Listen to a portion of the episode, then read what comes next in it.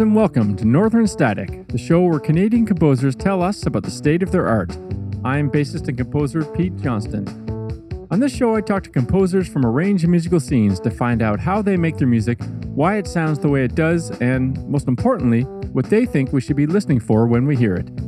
In this episode, I talk to composer, cellist, journalist, and organizer Nick Storring. Nick's music ranges from free improvisation to fully notated chamber music to dense electroacoustic studio constructions. Over the last decade, Nick has done so much for creative music in Canada, so it's a real privilege to have him on the show. A chat with Nick Storring coming up next on Northern Static.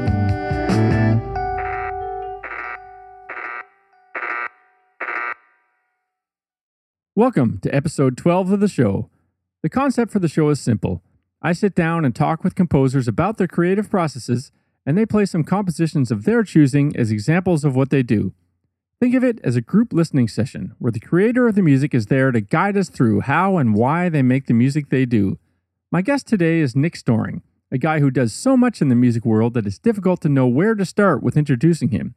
Today we'll be talking about his work as a composer, but Nick is also a cellist, music journalist, concert presenter, publicist, and probably a few other things that I don't even know about.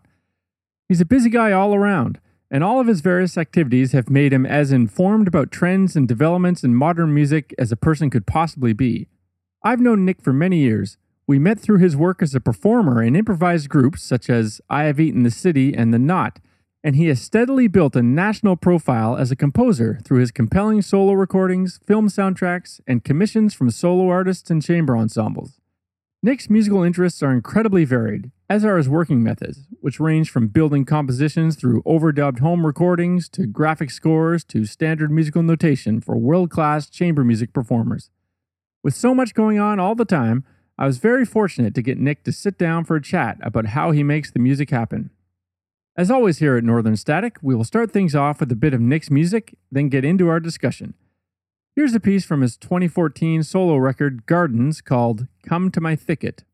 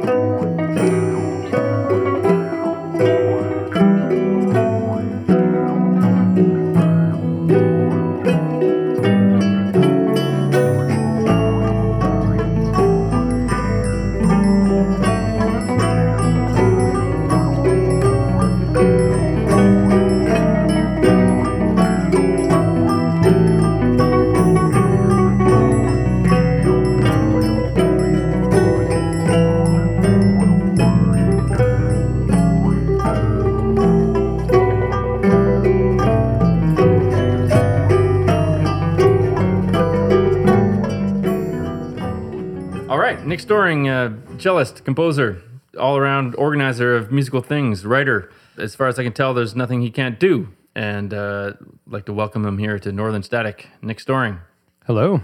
you've done a lot of composing in a lot of different areas for um, electroacoustic music and and uh, and for acoustic instruments and rock bands and all all sorts of things. When did you start composing and sort of either thinking of yourself as a composer or started writing music with the intention to play it yourself?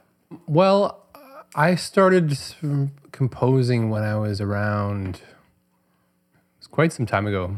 Uh, I can't say it was very good, but I think it was around age 12 or 13.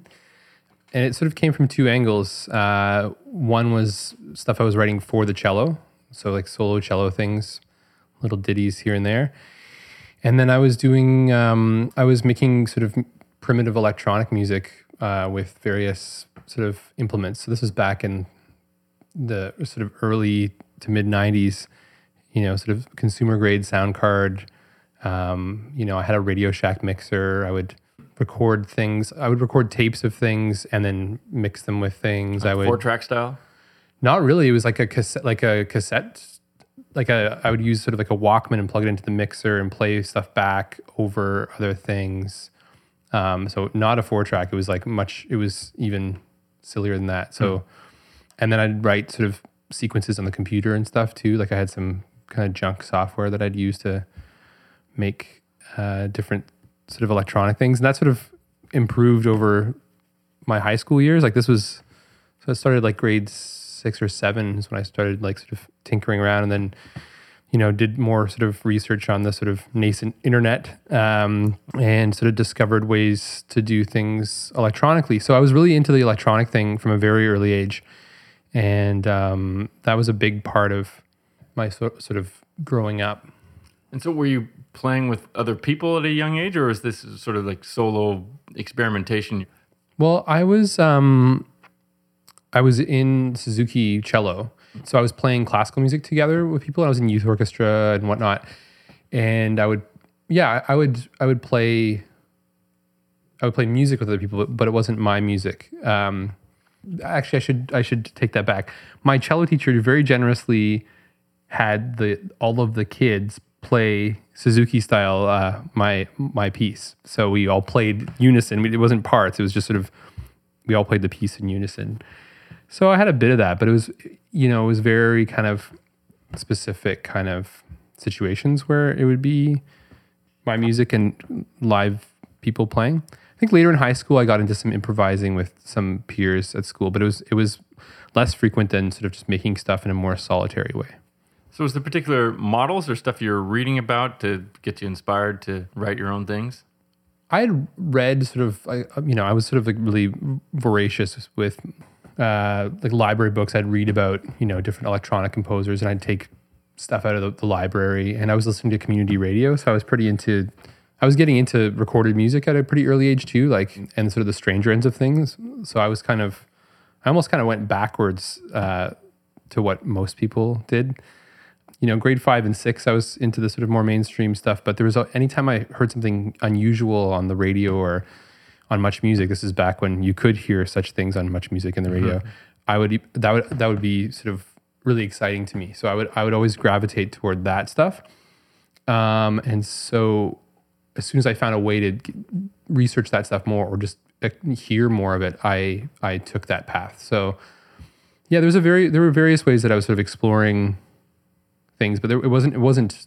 It's not as though I was following a particular model for making electro electronic music. I was I was just sort of listening to stuff and finding sort of different software. Like there was a lot of sort of shareware and freeware stuff that I would sort of accumulate and uh, ways you could sample stuff. So I would sample things from like with a microphone, like actual instruments, pots and pans, whatever. Um, I'd sample uh, little nuggets of sound off of CD. So like you know drum hits and various things, and then I'd kind of compose with with the samples. And eventually, I got a synthesizer in grade ten. I don't know, like I sort of just accumulated stuff, and and, and it was all sort of it was pretty unorthodox the sort of way I was doing it. And how did that square with your classical training? Because where you're you're doing the straight up cello, yeah, cello thing. It felt like kind of a, maybe a separate activity in a way, but um, when I sort of decided that I wanted to study music, I knew that was my ticket into music school because most music schools playing don't. the cello or the composing. Well, most music schools require you to have a certain level of. I think very early on, I, I in high school, I realized that I wanted to go to music school, and that the requirement for most music schools was to have at least grade eight cello, and so, you know, um, right. or better. So, you know, I came in playing you know ARCT sort of level pieces to be sure because it's competitive, you know. Right. So. But did you have the uh, ultimate goal of, of doing composition once you once you yeah. got in? Oh yeah, like from the start. Definitely. In fact, I was so nervous from like in high school. My sort of the frequency of performing was like became less and less, and so I remember like I was so nervous for my my uh, entry audition that I like I just I knew these pieces really well, but I just blew them. I just completely blew them. And um, but I made it very clear that I was interested in composition and spoke to the people. It was the Penderecki Quartet at Laurier. Talked to them, and then um, after the audition, they put you through to a sort of a another uh, interview. And uh, I was fortunate enough to get an interview with a, someone from the composition faculty. So that sort of I think that really so I was yeah I was dead set on it. That was like the one and only thing I wanted to do. Wow, because I stumbled into it. Like I actually ended up majoring in composition only so I could graduate on time. Oh, And then it sort of turned out that I was fond of it, but but it really was just so I could get out of Dalhousie uh, for various reasons. oh wow. Um, but anyway, so it's um, it's nice to um, to hear that you had that right away as the as the idea. I had complete tunnel vision. It was it's kind of like to my detriment. How so? Oh, I don't know. I just like that was everything that I did at school, in high school. I, I use every excuse I could to research music somehow. So if there was a project and I could skew it towards music, I would I would always do that. It's, but it's sort of ridiculous. But well, I don't know. You got to do what you care about. Yeah. So what? You know, you've talked about the cello as kind of your key to getting into this thing. Like, Mm-hmm. what what role does the cello play now in in what you do? It depends. It really depends. Uh, it's it'll always be my primary instrument. I started when I was four, right? So it's a big part of my life for the last you know more than thirty years. So yeah, big part of my life. So it, yeah, it really varies depending on what I'm doing. So um, you know, I perf- still perform. I just performed the other day with a group of people doing my music at uh, Allan Gardens. So that was you know I played the cello. Um, you know, I still teach cello a little bit. I played some bands on the cello. I improvised with the cello, but I'm not a. I don't see myself as a cellist per se. It's sort of just my main. It's just, just my main instrument, I guess. But I use other a lot of other instruments to like work with and in my my current compositional output. And like if I'm composing a piece for another performer, I'm I might use the cello as the sort of place to generate ideas, but I might use a piano or a or another instrument or just use the computer. Right. So it really Right. depends on So you're not writing from the cello out. no, and I it's never been that way. It really hasn't. I mean, it it it was always a sort of it was an instrument and one that I liked and one that I feel is really versatile and beautiful. I love it. Um, but it was never. It never felt like the com- compositional thing came way more out of the like being playing with sound at the computer. And as you got into it in, in your studies, was there um, particular music that got you that got you really excited that um, led to where you're at today, Wow, that's a tough question. or systems or ways of thinking about music? Definitely not systems. I'm not really a systematic sort of person when it comes to composing. It's really, really a very intuitive thing. Um, I mean, the one the one thing that really stuck with me, uh, sort of. Mean, there's a lot of different musical influences, and I think those are actually really crucial to how I conceive of music. Like I, I, I listen to a lot of music and I, I digest it, and I often make reference to other forms of music in my music. So, um, but that's sort of a complicated question. But a, a principle that kind of really stuck with me.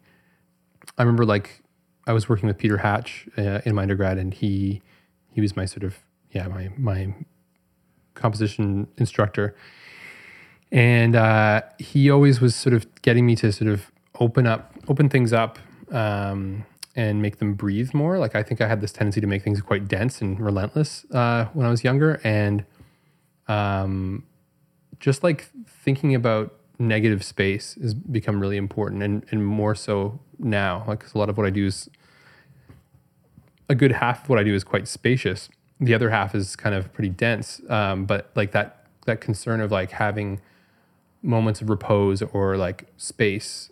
I, he was always encouraging me like with the electroacoustic stuff to sort of like you know had you thought about putting putting more of a space here? So that that kind of i mean that's the closest thing to a system for me that that's a really So what- influential thing. What do you mean by negative space in relation to music, and, and how like is, is how is that different than positive space or other kinds of space? Oh well, it's just sort of like you know, I think a lot of people sort of tend to think of music in terms of like what um, the notes and the you know the, the things you, you put you put down rather than the sort of you know the, those moments of breath or repose or you know how to shape silence or well, it's not really silence but quasi silence or like shape the sort of release of of a gesture. So you have a gesture, um, and like the you know the question of, of like how long do you wait after that gesture before something else comes in, or how does you know how do things sort of fall off rather than you know we're really concerned with like the the how things are initiated. You know, like it's like you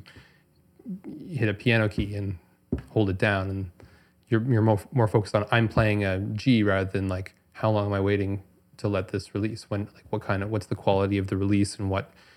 So I, thinking about that sort of thing was really hmm. crucial for me. That was a huge moment, but that's not exactly your question. I guess it's No, it is. That's a that's a that's a you know we all work with certain principles or things that mm-hmm. stuck with us. Then that changes over time, obviously. But I think a lot of composers have something they mm. picked up early on that, that is that is runs through a lot of what they do, a lot of what we do. Mm-hmm.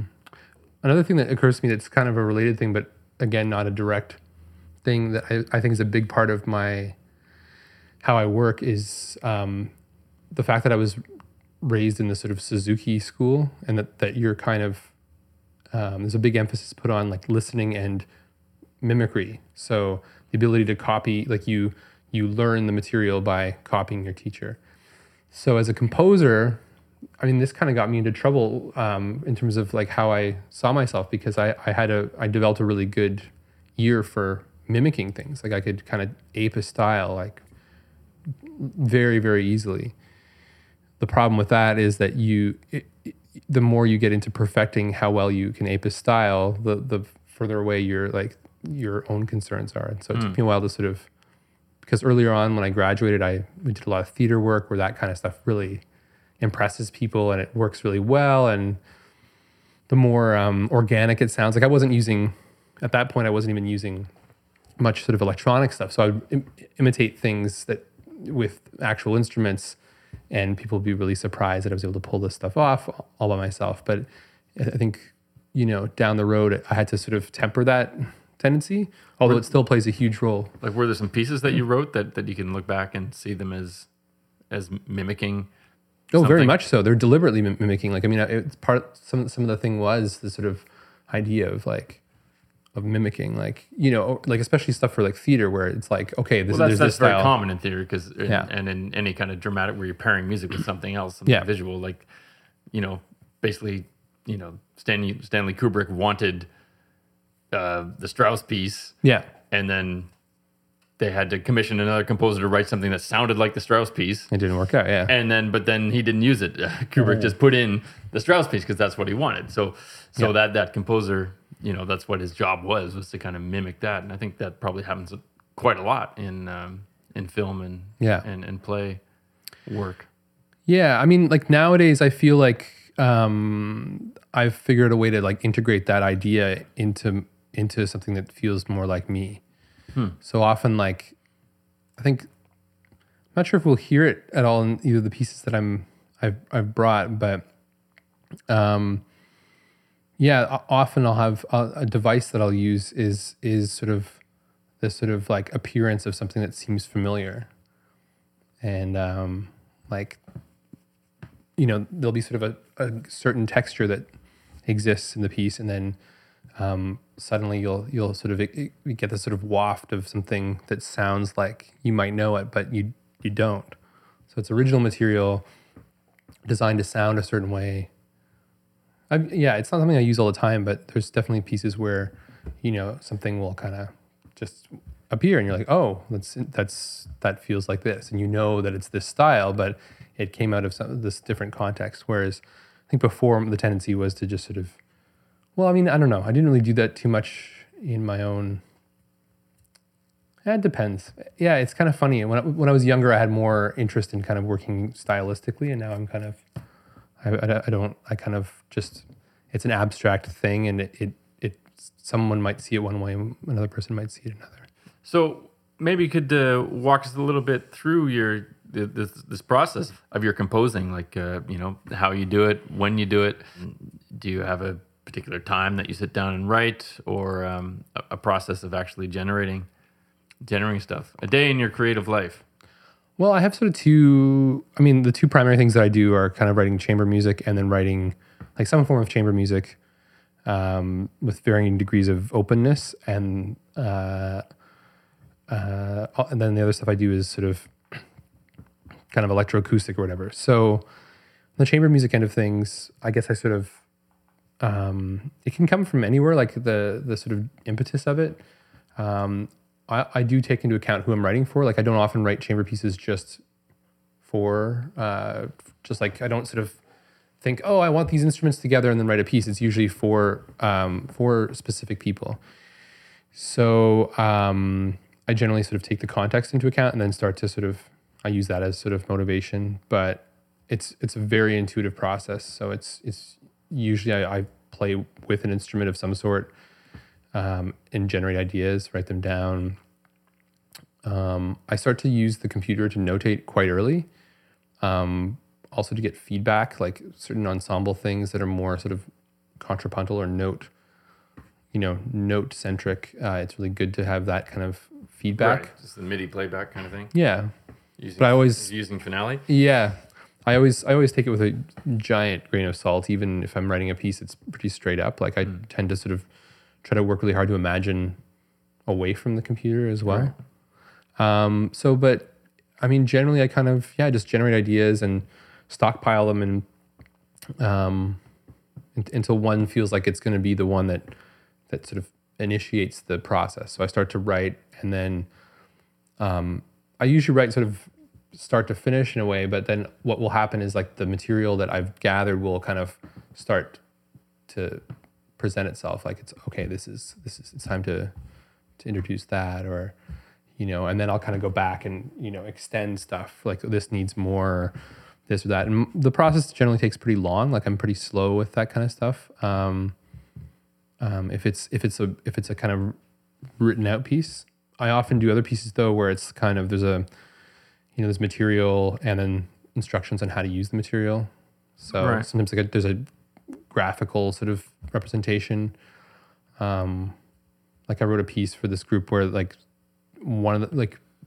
three two of us didn't read read music very well anymore. We were pretty, you know, like myself, like it was Sharon Alana um, from Thin Edge uh, playing, and then Brandon Valdivia and I, who don't read on a regular basis anymore. Like we kind of can read, but not, you know. Um, and then someone else who doesn't read music at all, Matthew Romulo, or he reads, but not like he's he's never been trained, put it that way. So um, it was geared at that kind of situation where you know, um, so the, the one piece sort of like you had material that sort of accumulated, so you'd have a cell, and then this the next cell would you could play the first cell and that cell, and then eventually it would give you a signal that you can't use certain material anymore. But so there's this sort of flow chart, and then another section of the same piece had like, you know, improvise in this manner, and then on a cue, this material comes in over top of that improvised texture and stuff like that. So that stuff takes a little less time for me because it's it's more about the exploration po- process as a group. And sometimes when I'm working with chamber ensembles and I have a, a really when I have the luxury of working with them beforehand, I, I make sort of exercises that way so that I can kind of understand my material better. So I'll kind of bring in melodies and sort of instruct them. So So do you, are you do you work with a, a a structure in mind, like even something as simple as okay, this needs to be twenty minutes long, or um, or, or anything predetermined like that? Well, often there's there is sort of that, but um, it's not it's not it's seldom sort of precise. You know, like you know maybe like a commission for twelve minutes, but um, I don't know. Often my commissions have gone on, gone on longer. Right. I've ob- ob- obviously asked the performer, is it okay if? And I guess I have written some things that are just sort of for the sake of writing, um, but it's always with people, certain particular people in mind. So I've written like a two violin piece that I knew would get performed by um, performers, uh, or like a solo piano piece, which is you know it's hard not to. It's you know I know lots of pianists, so stuff like that. But I've never written like an orchestral piece and just sort of stuck it in a drawer and waited for Right. a reading of it or something. You know. yeah. So the on the other side of things, um, the sort of electronic quote unquote way I work uh, is uh, yeah, it's it's totally different. Uh, basically, I'm making sort of instrumental music at home by myself, like and generating a recording of like there's basically no processing. There's you know there's a bit of processing, and I'll get into that, but um, usually I just sort of sit down and start like improvising with an instrument, and then I grab another instrument and layer on top of that, and then I sort of start fleshing out a section, and then there's a section and I don't know what that is, and I start making more material, and then I figure out how things are configured. So, um, so that's how that stuff works. I'm just sort of multi-tracking actual instruments, and I've got sort of a pretty wide collection of different instruments in various states of disrepair, and uh, and ones on which I like have different abilities and stuff, and I, that's all part of the sound world to me. That's sort of the I like those limitations of like, or they're not always limitations. Like the way I will interact with an instrument that's sort of more foreign to me intrigues me, and so I I like having that sort of artifact embedded in the the music. So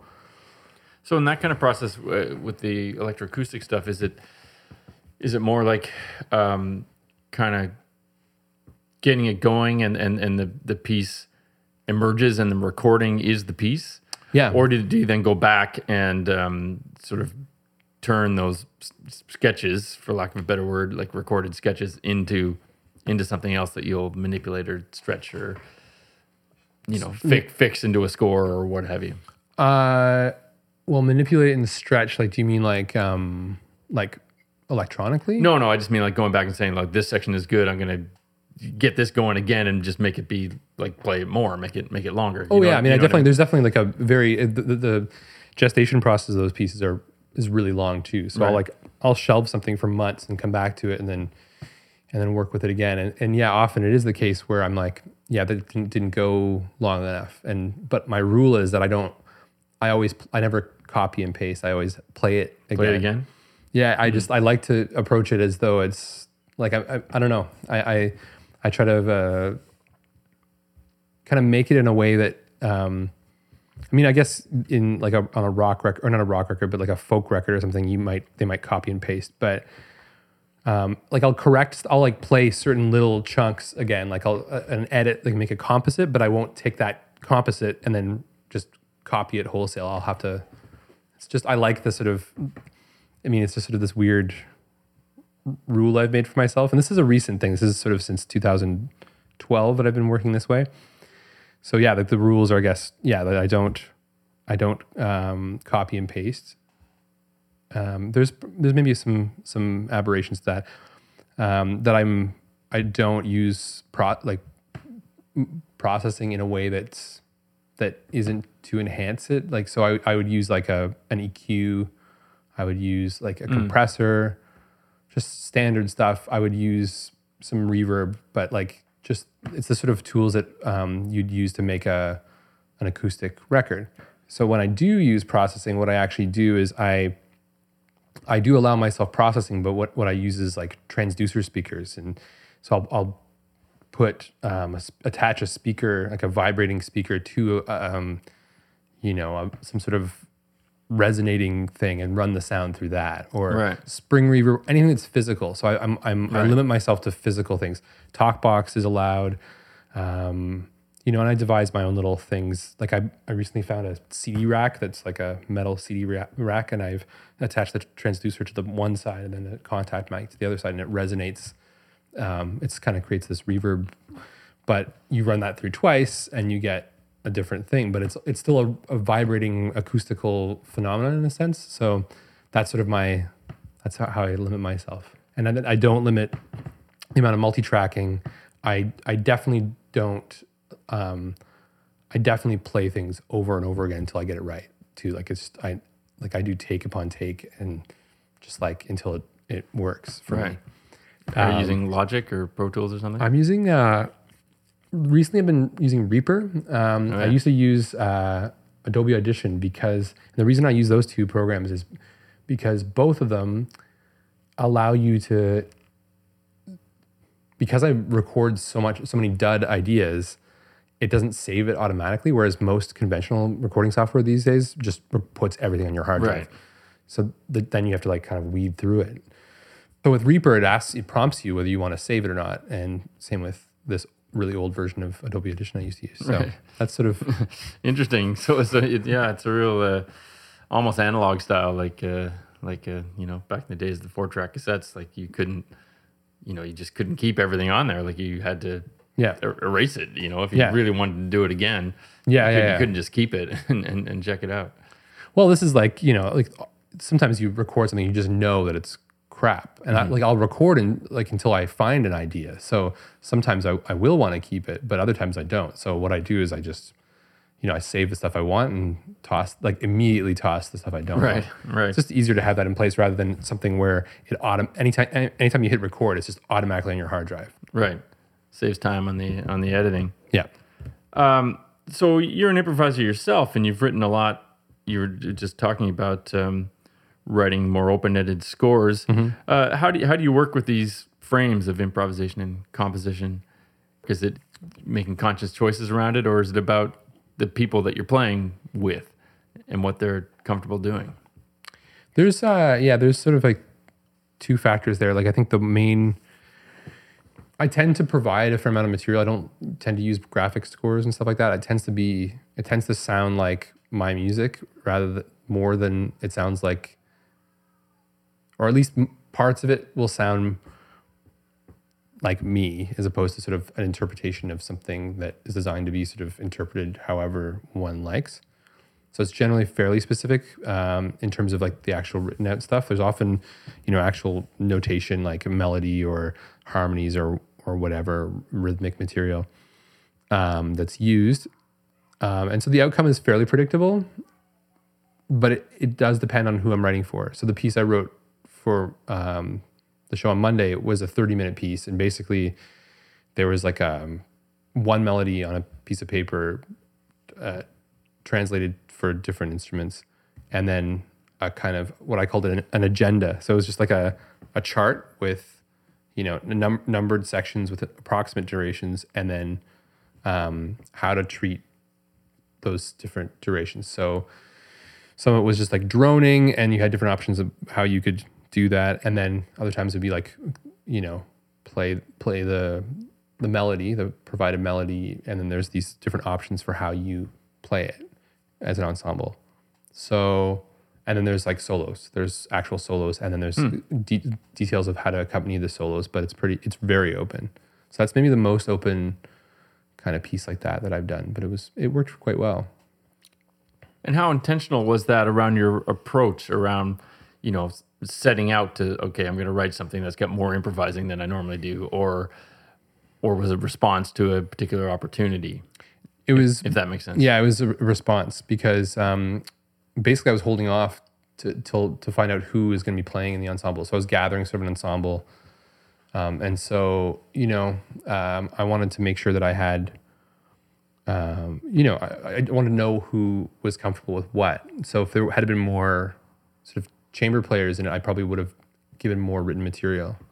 Um, whereas um, this was like mostly improvisers. So it's like Brody, Colin Fisher, myself, and uh, uh, Shun Ye.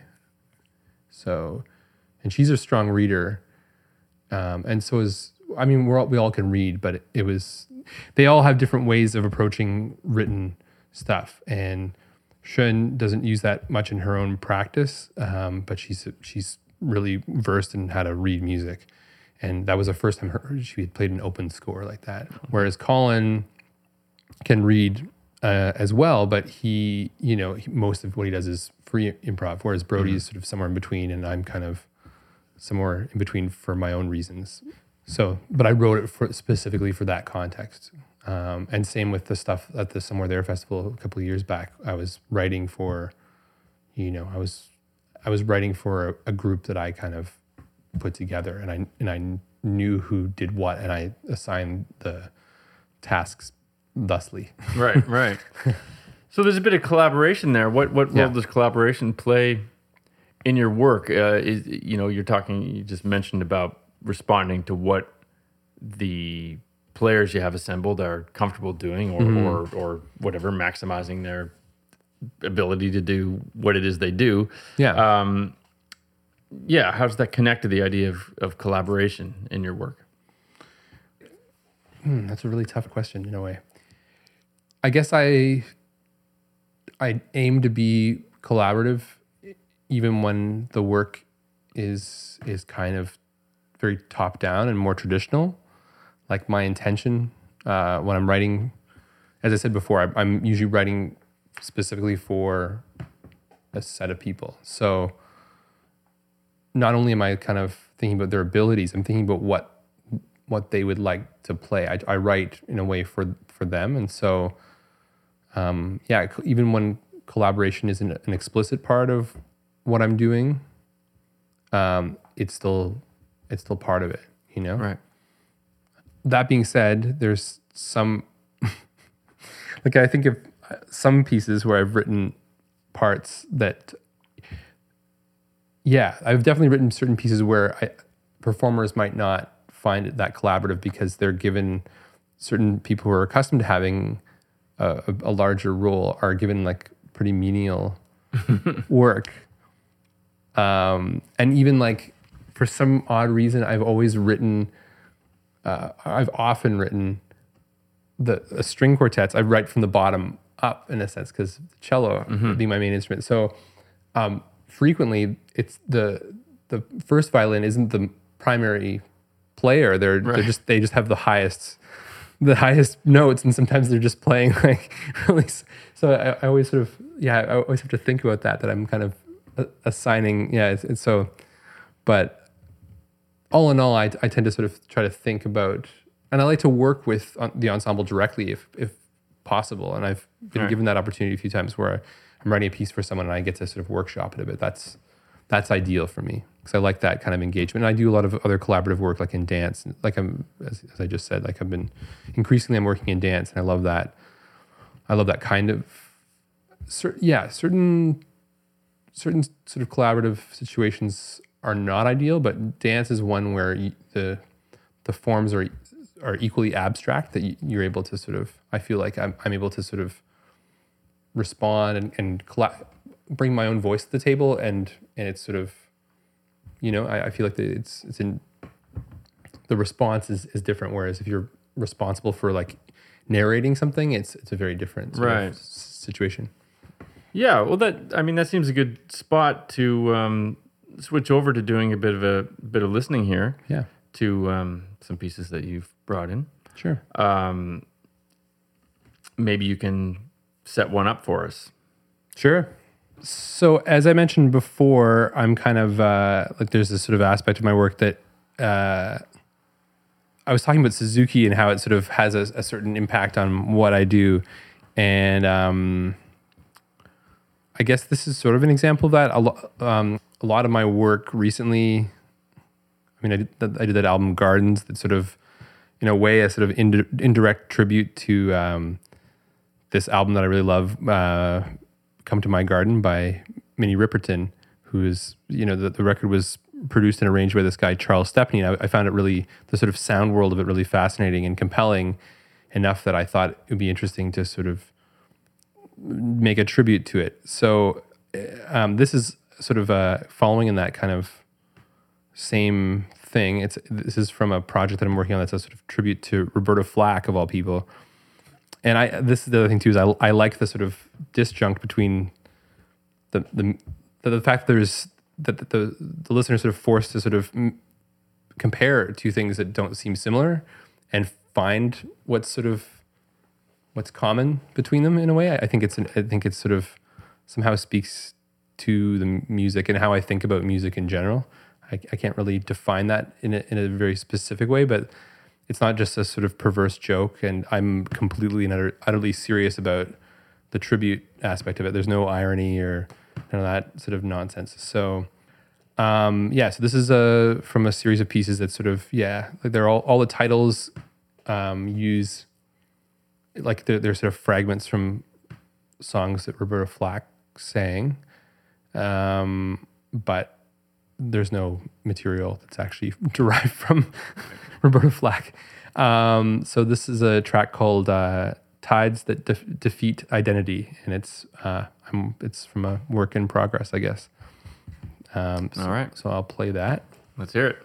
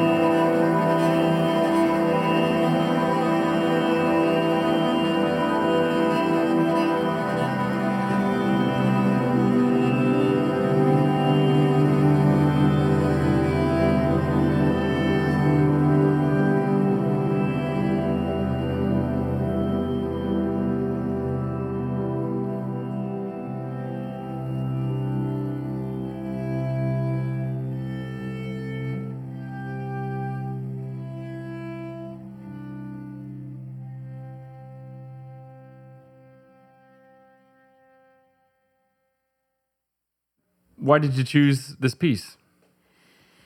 I chose it because it's like the sort of most recent thing I've been working on a lot, uh, and I think it's it's exciting that it's fresh and uh, it's a little different than some of the other work of this nature that I've done. And I thought I'd I don't know I just thought it'd be fun to share it. So that's that's the main reason. What's different about it? Uh, it's well, on one hand, there's a a lot more layers than a lot of the other stuff I was doing before. Like there's there's probably at points like up to 300 tracks going. But yeah, no, it's sort of um yeah, like sort of more layered. It's also like kind of like it's not as harmonically opaque as some of the other stuff that I've been doing of this nature. Like like gardens and some of the other stuff has been kind of there's some like weird microtonal things happening, but they're kind of microtonal in a timbral way rather than in a, in a it's very kind of I don't know, yeah, like lush and kind of static harmonically in a way. So maybe there's a key change in there somewhere. I don't know. Mm-hmm. I wasn't really tracking, but so yeah, I guess that's one of the primary differences. But the dent, the sort of cloudy density, like it's it's dense, but in this sort of like puffy sort of light way, I guess. That's that's one of the big differences. I think a lot of the other stuff was more. There was a lot of information going on, and maybe it would seem more dense on the surface, but there's just sort of like a lot of kind of micro activity happening. So just tracks and tracks of me doing the same kind of glockenspiel trill at different rates, or um, So it's is it all you? You recorded? Oh yeah, all this all this stuff is like this kind of stuff is just me. Right. I think uh, you know that there's I think there's been I've like entertained the idea of like working with other artists on it, and I think there's some talk on this album of having one thing that's actually kind of a song kind of pops out of like a kind of piece like this. So like midway through, it turns into a song, and then kind of like that uh, Wayne Shorter record with uh, Dindi on it. You know that? No.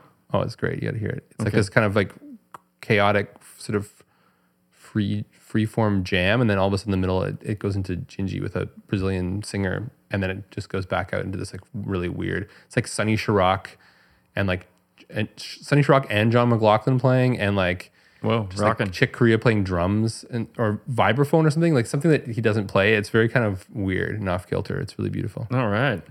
Anyway, So what? Uh, take me through the process of of writing this. I mean, you described your process generally. Is there something uh, to, to add to it? Your earlier description in relation to this work. with this album that I'm working on, um, I have been writing more. This is this is not there's not a lot of writing on this one, um, but some of the other stuff I'm working on is actually kind of written out and then played, which is new for me. I haven't usually I do it completely by ear, which is also back to the Suzuki thing. it's like I kind of c- compose in a uh, in that manner. So um, this one is has been made sort of orally only but um yeah i don't know writing it it's just sort of basically i just sort of sit with it i listen to it i export it and listen to it on my phone when i'm like out and about. And so the, a lot of listening that's a, that's a big part of my process. And even on certain pieces where like chamber pieces i'll like dump out a midi version of it and take it around with me and listen to it just to sort of stick with the material and like everything I do feels like a response to listening to it, and that's hmm. that, that's so hearing stuff is really crucial to me. I, I'm not one of those composers that has a system and I I explore some some sort of numerical principle and then um, listen later. It's I I'm listening right from the start, and it's coming out of a sort of it's like it's like, that quote about um, it, like composition being slowed down improvisation. That's this is literally that. It's literally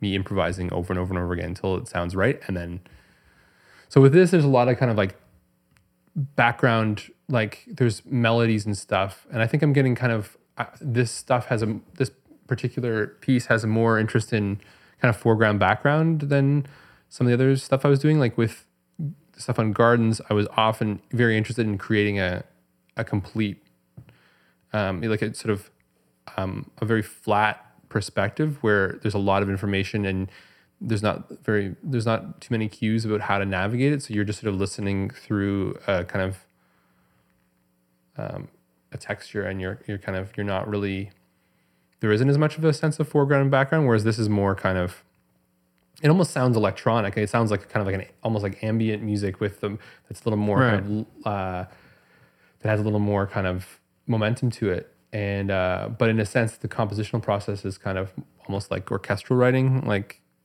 um, you know, I will kind of like be like, okay, this is going to have a melody that goes over top of this, and so I'll kind of, you know, there'll be, you know, endless sort of dulcimer sort of stuff in the background, and then, you know, a melody that kind of cuts through. So I guess that's one of the big concerns with this, and sort of a yeah more romantic approach, I guess, than some of my other work.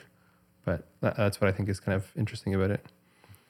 Um, something that occurred to me while I was listening to this is that like I remember when I first started writing more chamber music, like uh, you know throughout like high school and stuff, I was writing the occasional piece for instrumentalists, but um, it was only in university that I kind of got into writing seriously. So I kind of um, um, and I I really wanted to th- think about some of the things I was addressing with timbre and texture in electronic music, and, and think about ways of doing that in a in the acoustic domain. So I kind of started trying to translate kind of ideas that I I used, um, you know, with like processing like granulation and like other things where I, like I was like, how do I replicate that on an instrument? But now what I'm finding is that some of those um, there's a more more of a convergence of these sort of things. Like it's like techniques I've discovered as an improviser or that I've you know heard. Um, because with this kind of music, I can you know tune an instrument differently and then tune it back up, however I like. The things you'd never be able to do in a real ensemble setting. So it's a chance for me to explore all these things that they're kind of like a translation back to like a kind of recording domain. So I like I've kind of translated things, certain things, and done a lot of exploration with timbre on instruments through well, both through improvisation and kind of this translation process between electronic music to chamber music or whatever. Um, and now I'm sort of like taking that and putting it back into a recorded domain without the sort of electronic aspect. So it's kind of this orchest- this weird sort of hybrid of orchestration and like kind of imagining electronic processing at times and so there's a lot of that kind of stuff happening in this where I'll kind of do these sort of like like that one microtonal s- swoop that you kind of that's just like EBow on a mandola like 10 times um, different pitches. But like the whole intention of it was to create this sort of like syn- synthesized sort of sound. Yeah. so it's kind of it's, it's an interesting full circle that I've sort of made and I think it's interesting to that translation process Yeah.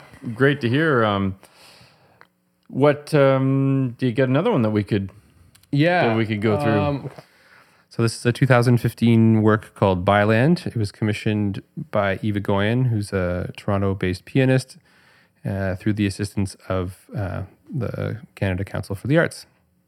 All right. Byland.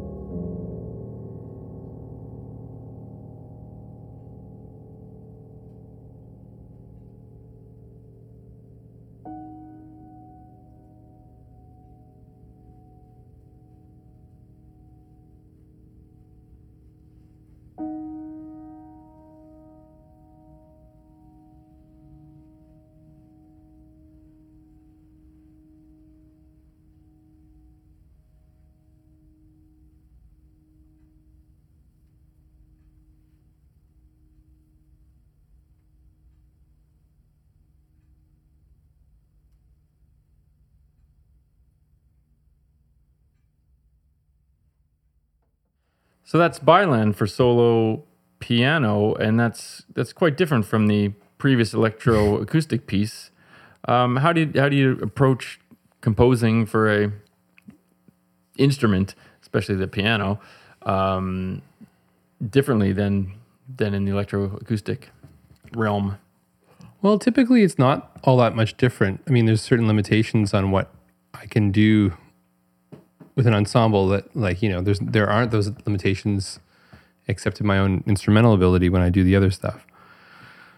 Um, like, you know, I can retune things, do whatever. Whereas, you know, you have certain conventions you have to observe with a, a regular ensemble. But in the case of um, in the case of something like this with a just it's a solo piece and especially one for solo piano um I, it was a really daunting thing for me um so eve asked me to do this. Um i'd been in, improvising with her and tillman lewis at her house.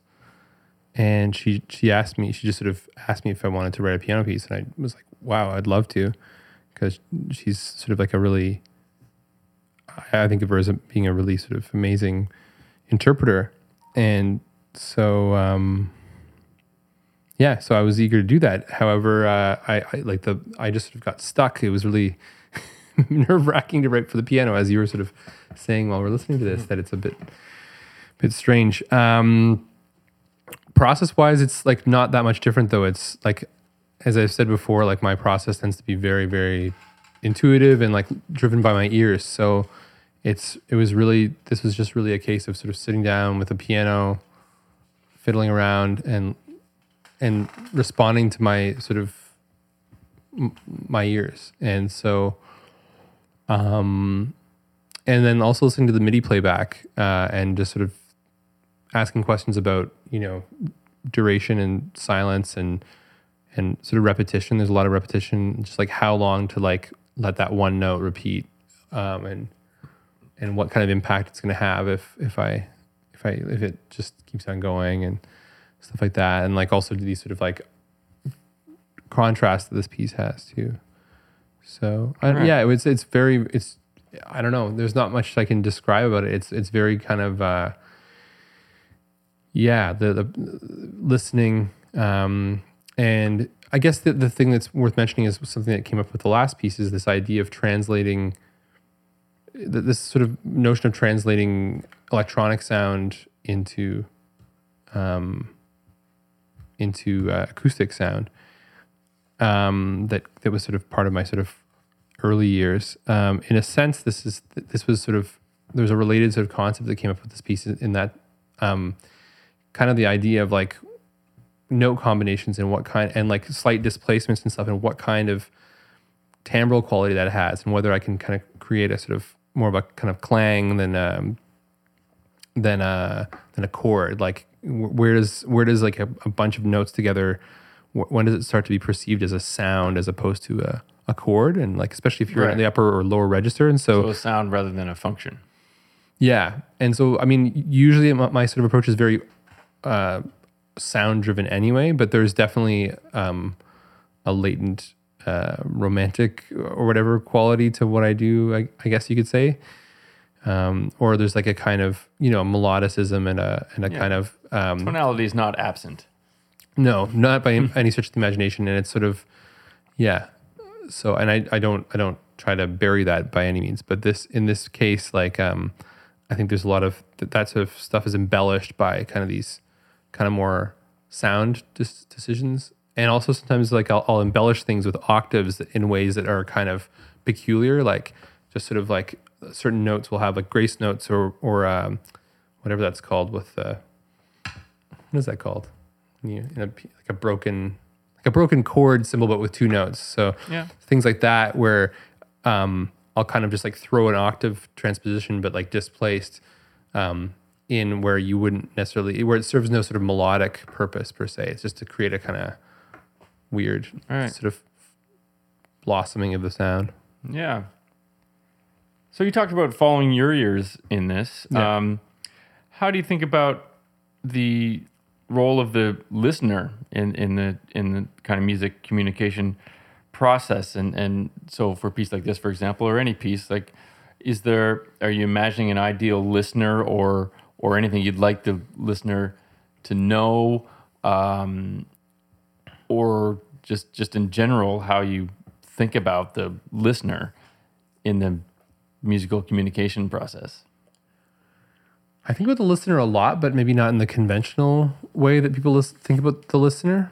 I don't, I don't let my perception of a, a kind of, I don't have a sort of fictional listener in my head that that's going to respond in any particular way to my work, or, or you know, I don't expect anybody to sort of follow a narrative or any of that kind of stuff. I'm, but I do, I because I, as I said before, I kind of take my music out for a walk and I, I treat it, I try to embody that kind of relationship. Right, you're trying to make yourself into the listener. in- Yeah. in, in the in the process. Yeah, all the time. And with every piece of music as much as possible. Like, cause I really value listening to music and I have that, like, that's a really big part of my relationship to music is listening to it. Um, yeah, in concert or on, on recording. And so, Yeah, that I- seems crucial though too. Sorry, in, in your process of of listening to your own music, like outside of the workspace, yeah, that changes your. I, assume that Yeah. Mm-hmm. that changes your relationship to it because you're not listening to it and then immediately changing it or whatever. You're Yeah, you're, you're outside exactly. as as you would listen to any other music by Yeah. anybody else. Yeah, definitely. Um, or like even just putting on the stereo as opposed to on the, like like playing it through the monitors, like Right. bringing it actually to my stereo, which is Right. only like about the same distance as yours from yours, but putting it on the stereo and like looking at the stereo and like treating it like that, or Right. or maybe even listening with someone else that I trust, like a, a friend or my partner. You know, it's like that's kind of a I, I like that kind of process. right. Like, yeah, so sharing it- sort of pulling it out of the studio environment. Oh, yeah. more, more or less. Yeah. So yeah, so the, the the listener to me, it's like it's that's sort of how I engage, um, and so it is still my ears, but it, um, in a sense, it's like I try to evaluate it, um, Yeah, you put a little bit of error in between. Yeah. mm-hmm. Yeah, or like just like, yeah, turn the sort of it, like no, not looking at the score, not looking at anything, you know, not not thinking of it that way. yeah, that's that's great. Um, you're also well, something we haven't talked about so far is you're also a, a music journalist, really, and uh, and somebody who's who's to my mind writing about the most interesting people and uh, and and giving great takes on on what what people are up to.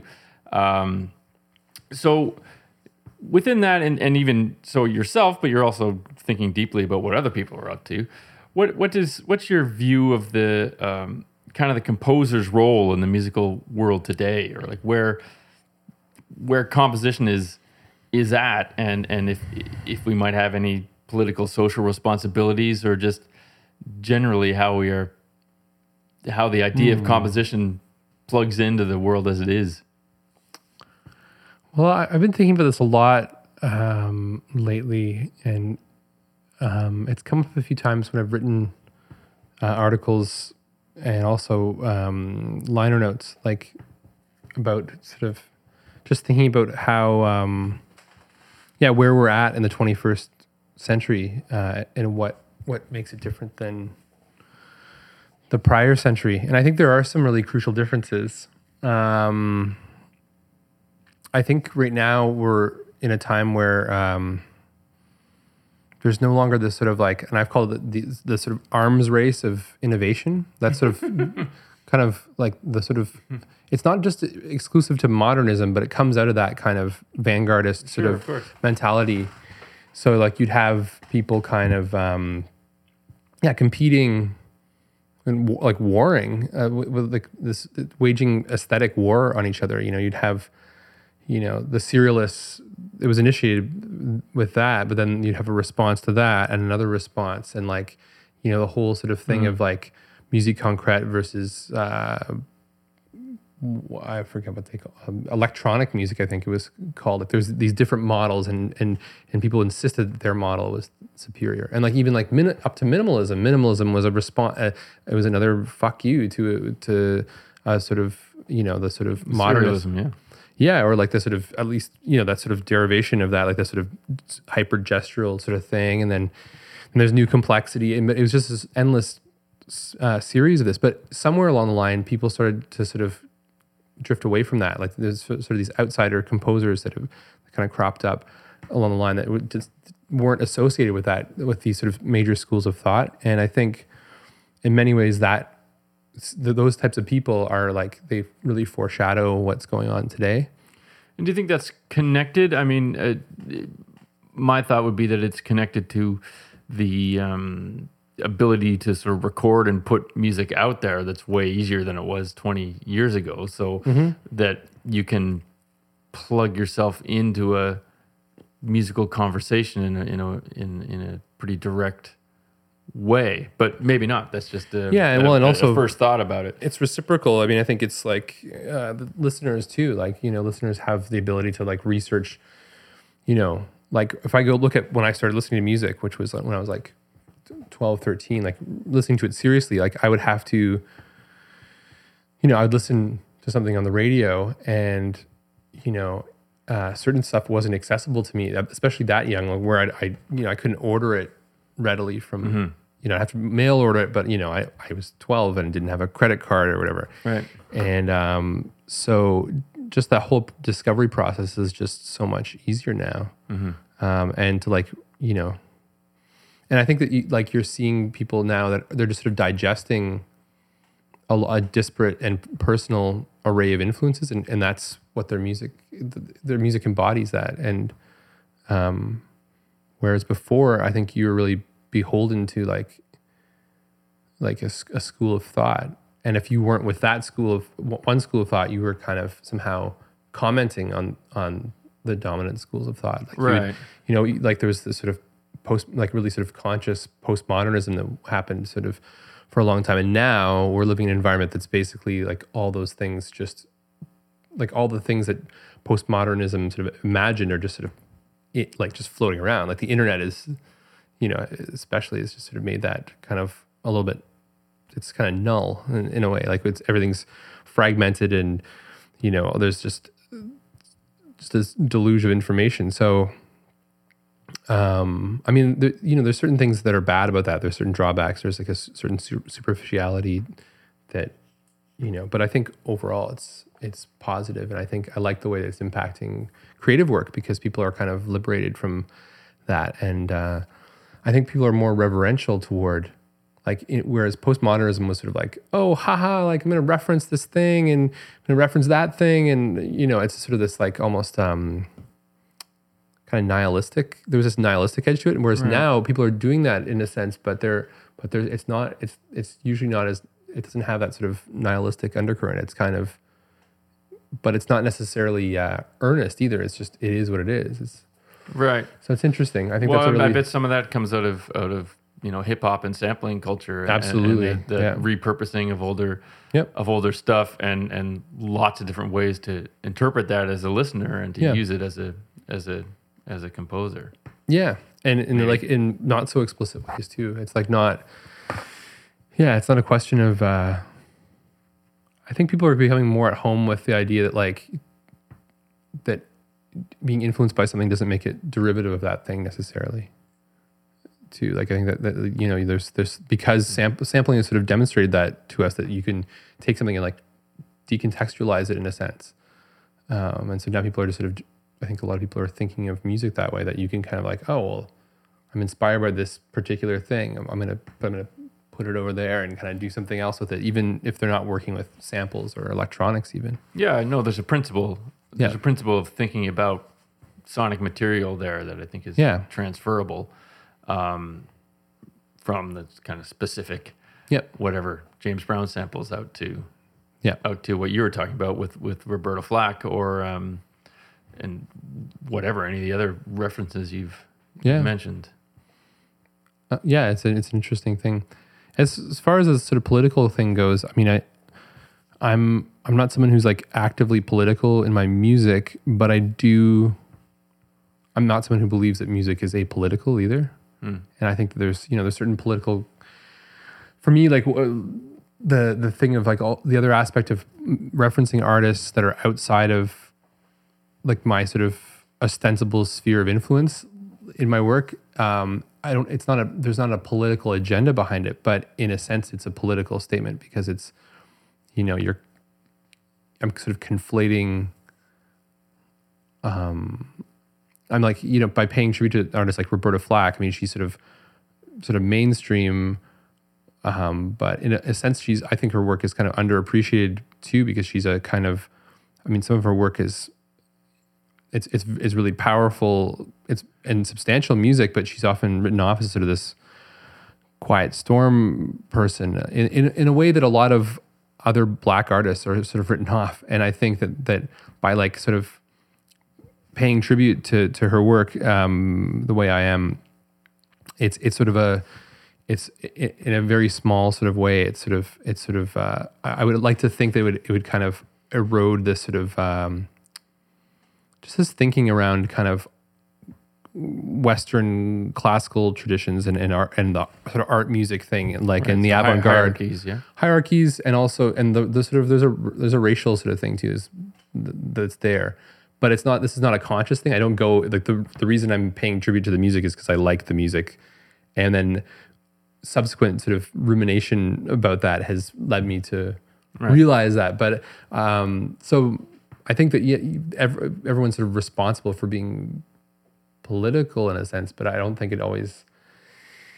I don't, don't think it always manifests in this way that um, that's flagrantly political. And it's I think that sometimes that takes away from. I think I think I can think of very few examples where really kind of blatant politics in the music really work well for me personally. Right. One being, I mean, I, th- I think I was totally swept away with that. Um, that um, Matana Roberts record on the third of the that trilogy. Yeah, the third one where yeah. she's it's just a solo record with a lot of overdubbing. I mean, yeah. the, the, aesthetic of it spoke to me, but also just the, the the fact that it was so political, but it was just so layered and mysterious and difficult to parse. But but still, you could still grasp onto certain elements. But that just floored me. I thought it was it was yeah brilliant because of because of that because she was able to pull pull off the sort of politi- political thing without it kind of dominating the it without it becoming a textual sort of mm-hmm. um, yeah.